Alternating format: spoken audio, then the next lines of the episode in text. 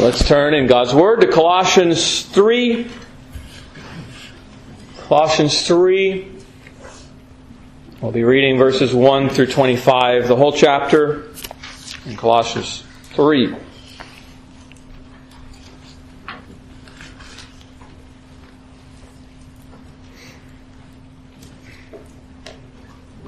Colossians 3, verse 1. These are God's words. Let's give our full attention to our God who speaks on high.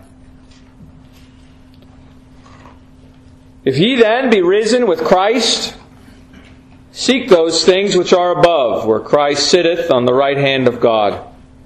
Set your affection on things above, not on things on the earth. For you are dead, and your life is hid with Christ in God. When Christ, who is our life, shall appear, then shall ye also appear with him in glory. Mortify therefore your members which are upon the earth fornication, uncleanness, inordinate affection, evil concupiscence, and covetousness, which is idolatry. For which things' sake the wrath of God cometh on the children of disobedience, in the which ye also walked sometime when ye lived in them. But now ye also put off all these anger, wrath, malice, blasphemy, filthy communication out of your mouth. Lie not one to another, seeing that ye have put off the old man with his deeds, and have put on the new man, which is renewed in knowledge after the image of him that created him. Where there is neither Greek nor Jew, circumcision nor uncircumcision, barbarian, Scythian, bond nor free, but Christ is all and in all. Put on, therefore, as the elect of God, holy and beloved, bowels of mercies, kindness, humbleness of mind, meekness, long suffering, forbearing one another, and forgiving one another. If any man have a quarrel against any, even as Christ forgave you, so also do ye. And above all these things, put on charity, which is the bond of perfectness. And let the peace of God rule in your hearts, to the which also you are called in one body, and be thankful. Let the word of Christ dwell in you richly in all wisdom, teaching and admonishing one another in psalms and hymns and spiritual songs, singing with grace in your hearts to the Lord. And whatsoever ye do in word or deed, do all in the name of the Lord Jesus, giving thanks to God and Father and the Father by him. Wives, submit yourselves unto your own husbands as is fit, as it is fit in the Lord. Husbands, love your wives and be not bitter against them. Children, obey your parents in all things, for this is well pleasing unto the Lord.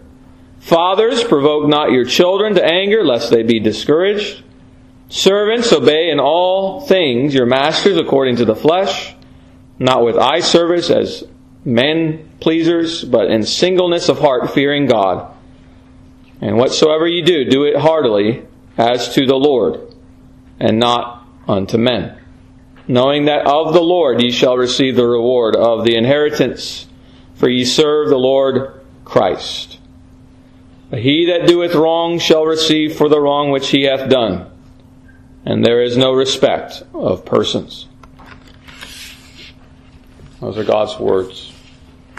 Well, having exalted in Christ and our union with Christ in the last chapter, the apostle exhorts us all to set our hearts upon heaven above and to take our concerns and loves off of this world. And he communicates that and exhorts us that through that, uh, that through verse 4.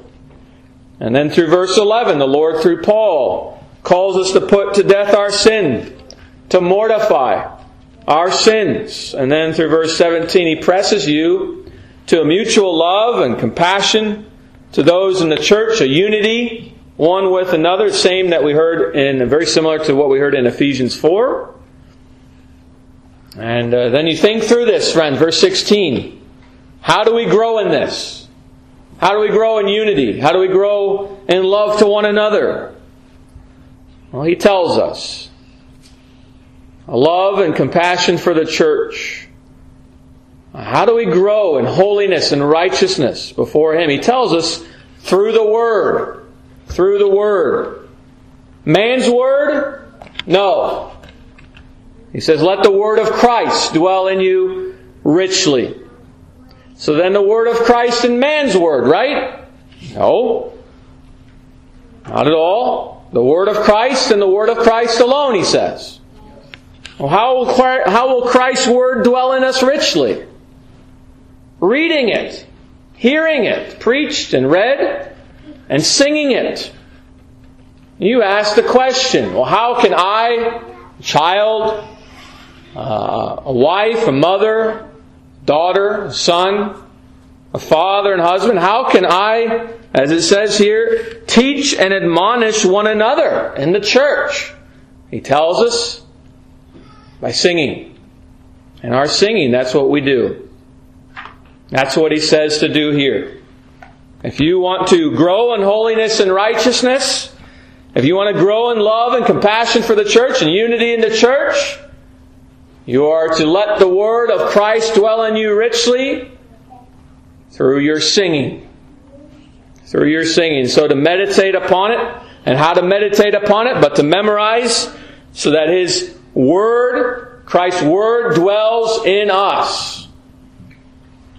By singing. That's why we encourage you to memorize the Psalms as we sing them. By singing. Not singing man's Word, not singing some of Christ's Word and some of man's Word, not singing what men have come to determine is what God's Word says, but singing God's Word, Christ's Word.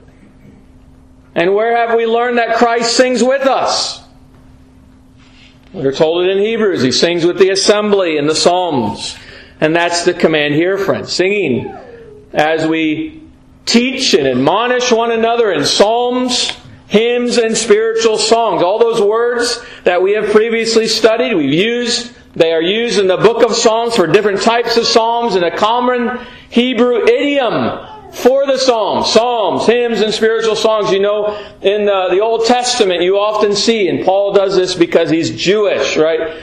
You often see a Hebrew idiom used where they repeat something three times with different words. That's a Hebrew idiom, and here all these words referring to the Psalms. And that's why we sing the Psalms, and that's why we sing the Psalms only, because we are to sing and let the Word of Christ dwell in us richly. We don't sing man's Word, because then man's Word would dwell in our hearts. We sing Christ's Word, therefore, that we might grow in righteousness and holiness and unity in the church and Christ. And then the last verses, he concludes his exhortations regarding, just like Ephesians, different relationships. And since we just covered that in Ephesians, we won't cover that again here. Let's pray. Our Father, we're thankful for your word. We're thankful that you teach us, uh, even here as we've emphasized this evening, because our denomination at the synod level has seen fit to remind churches, elders, pastors to preach and teach on exclusive psalmody regularly. And here we, we see it in your word, and so we should highlight it uh, because we know that it is not a very established doctrine even amongst our own denomination. And there are men, even pastors, who are going to other churches and singing man made hymns, man made songs, and how grievous that is to our hearts. Because here you teach us very clearly that we ought to let the word of Christ dwell in us richly, teaching and admonishing one another with that very word by singing the psalms to one another. And Father, that for the purpose. We know that we would grow in unity and holiness and righteousness and love, to mortify our sins, and to be shepherded by the great and good shepherd Jesus Christ as he sings with us.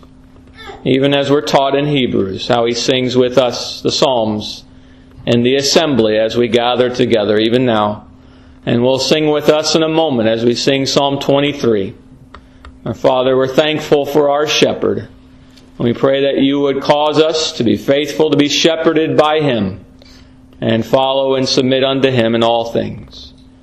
As we are to, in all relationships of life, submit as unto the Lord, as we even heard here in our passage. Father, we, today we ask that you would grow us in unity, grow us in holiness, grow us in righteousness for Christ's sake, for your glory, and for the glory of your Son. We desire that you would be exalted and praised. We desire that you would be adored, that from our hearts would come forth praises. Praises that are pure. Praises that are holy. Praises that are righteous. Praises that you would receive as pleasing in your sight and even as a sweet aroma in your nostrils. And that could only be your very word, for it is pure and perfect and true, and there are no lies. In our own experience, Father, as we've sung man made hymns, we have found over and over and time and time again errors and sin and false teaching. And Father, we pray that you would keep us from that. Grow us in a knowledge and understanding and wisdom of what we ought to sing in the church and in the churches. Uh, Father, and we pray that you would grow many to come and love the singing of the Psalms, for you have given us your word to sing. Even a psalter, a hymn book in the middle of our Bibles to sing from. And we give you praise for this, that you don't leave us in the dark. And yet, Father, we, we uh, grieve over the fact that many men have turned from this way. That is the way that most of the church has praised you for, uh, for centuries and, and, millennia, even going back to the Old Testament. Uh, how we are so wayward. And so, Father, we pray that you would turn us and send your Spirit in revival and revive us again. Father, we pray that you would bless your people. We pray that we would be blessed by you, not because we deserve it, but because of your Son Jesus Christ. That we would uh, be blessed, that we would respond with praise and thanksgiving, and therefore that He would receive all the glory. You would receive all the glory. We pray for our nation, that you would turn this nation from its wickedness and its sin and its encroachment upon you and blasphemy of your name and denouncing of you and even uh, condemning the message proclaimed of the gospel in various places. Now, this nation hates you. Father, we pray that you would show mercy and you would send forth your spirit and power and change the hearts of many, not because we deserve it as a nation. We certainly do not. We deserve to be judged and this nation come to ruin in nothing. But Father, for your mercy's sake, for your glory, for the sake of Jesus Christ, your Son, that his name would be praised and many more would come and lift up their praises, uh, praises even from your word. And they would give you all adoration and exalt in your name. That's what we desire. That would be true of this nation and of the churches. And there's many wayward churches, Father. Turn them back to you. And cause them to praise your name, not their own. Uh, Father, we do praise you as well for how you have upheld us for so long. And uh, even had a man uh, come this, this morning who used to be a member of this congregation many years ago, even um, about a decade before I even came. And uh, Father, we pray you would guide him as he's looking for a church. Pray that you would be with him. His name is Pete. You know him. And uh, some here know him, but Father, we pray that you would grant him wisdom and where uh, he would be settled with your bride and the congregation of your people and worship uh, rightly from his heart. And we pray that you, if it would be your will, that he would uh, come with us and join with us for your glory and your name's sake. But let your will be done. And Father, we pray that you would uh, be with uh, each one of us in our occupations and our jobs. You would uphold us and strengthen us to serve you and in those times that we work. As well, we've heard this, this very evening about relationships of parents and children and husbands and wives, Father Grant, and all these relationships, your blessing. Uh, Father, help husbands to love their wives and and sacrifice for them. We pray that you would grant wives that very difficult duty of submitting to their husbands, submitting to sinners uh, as unto the Lord. Uh, Father, we ask that you grant parents and fathers love for their children and not to uh, aggravate their children to anger or disobedience. And that you would be with children as well and send your spirit and change their hearts so that they would honor their father and mother, that they their days would be long in the land that you grant to them. Uh, Father, we ask that you would grant them uh, many blessings and wisdom of being the children of godly parents, that they would not waste the great privilege they've been granted by you of being covenant children and hearing the promises. And as we've studied recently, Father, we pray that they would not be covenant breakers, but covenant keepers. And we too, adults, that you would make us covenant keepers and not covenant breakers where we rebel against you, like Israel and like Judah. Father, we do praise you. We're thankful for how you've blessed us. Pray that you would bless others. And we ask that you would uh, grant to the other churches in need of ministers, uh, those ministers they need, faithful men, uh, to preach your word zealously with boldness, uh, with grace, and yet uh, with no fear of man, but fear of you alone. Even that, as we will hear this evening, that Isaiah has, had, and has now. That true fear of the Lord, which is the beginning of wisdom. Grant that to all of us this evening. And bless your people, we pray in Jesus' name. Amen.